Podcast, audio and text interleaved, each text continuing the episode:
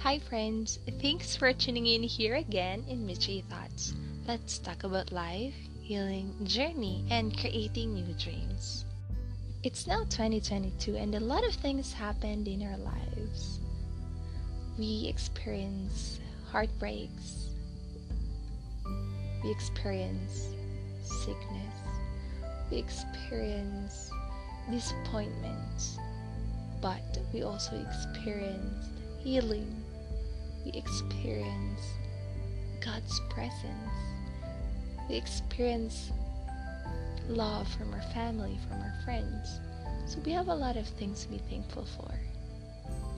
And every time that we wake up, sometimes we're not motivated, but sometimes we're so excited to execute all the plans that we have. And part of our plans sometimes is all for other people, like caring for a family, providing, working. But have you ever thought of caring for yourself? Like for real, caring for your soul. Yes, your soul. That one thing that will remain until the end yourself. So, I'm to ask you how do you take care of yourself? What are the words you say to yourself? Are you being kind to others but being so harsh to yourself? I hope right now that in this podcast we will be able to let God touch our souls to help ourselves not to be too harsh, not to totally overthink and, you know, just release all of that negativity. How do we nourish our soul? First, of course, what is our soul? Soul is our mind, our being we're composed of spirit, soul, and flesh. And our soul is a gift from God. He breathed in us. When He created us, He breathed in us. So you are so special. You are not forgotten. You are loved. And you have to take care of that soul. Because that soul is the one who's been with you through ups and downs and even in those in between of your life. Number one, Listen to your soul. Listen to yourself. If you are tired physically, emotionally, spiritually, your soul will tell it to you. So you should rest. Number two, go back to where your soul is feeling safe. You know what I mean? Don't go to the toxic people, toxic places. Go to the safe place, to your Creator, to God, to our Father. How to do that? Just pray. Simple as that. When you're too overwhelmed with life, when I am too overwhelmed with life, I just pause, I breathe, I come back to my Creator. I just pray. So, first, we listen to ourselves. Number two is to go back to the safe place, to God, to our Creator. And number three,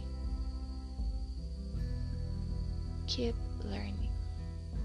Yeah, keep learning. Learn from your mistakes. Be aware of who you really are. Discover yourself learn and discover who you really are and help yourself. That's tip number four help yourself. Because you've been through a lot of things. Please be kind to yourself. Go back to the one who really loves you, and that is no other than Jesus. For he loved the world. God gave his only Son He willingly gave up his life just for you. Please put your faith in him. With him, our hope is alive. With him, we are loved eternally. With him, you can be just who you really are.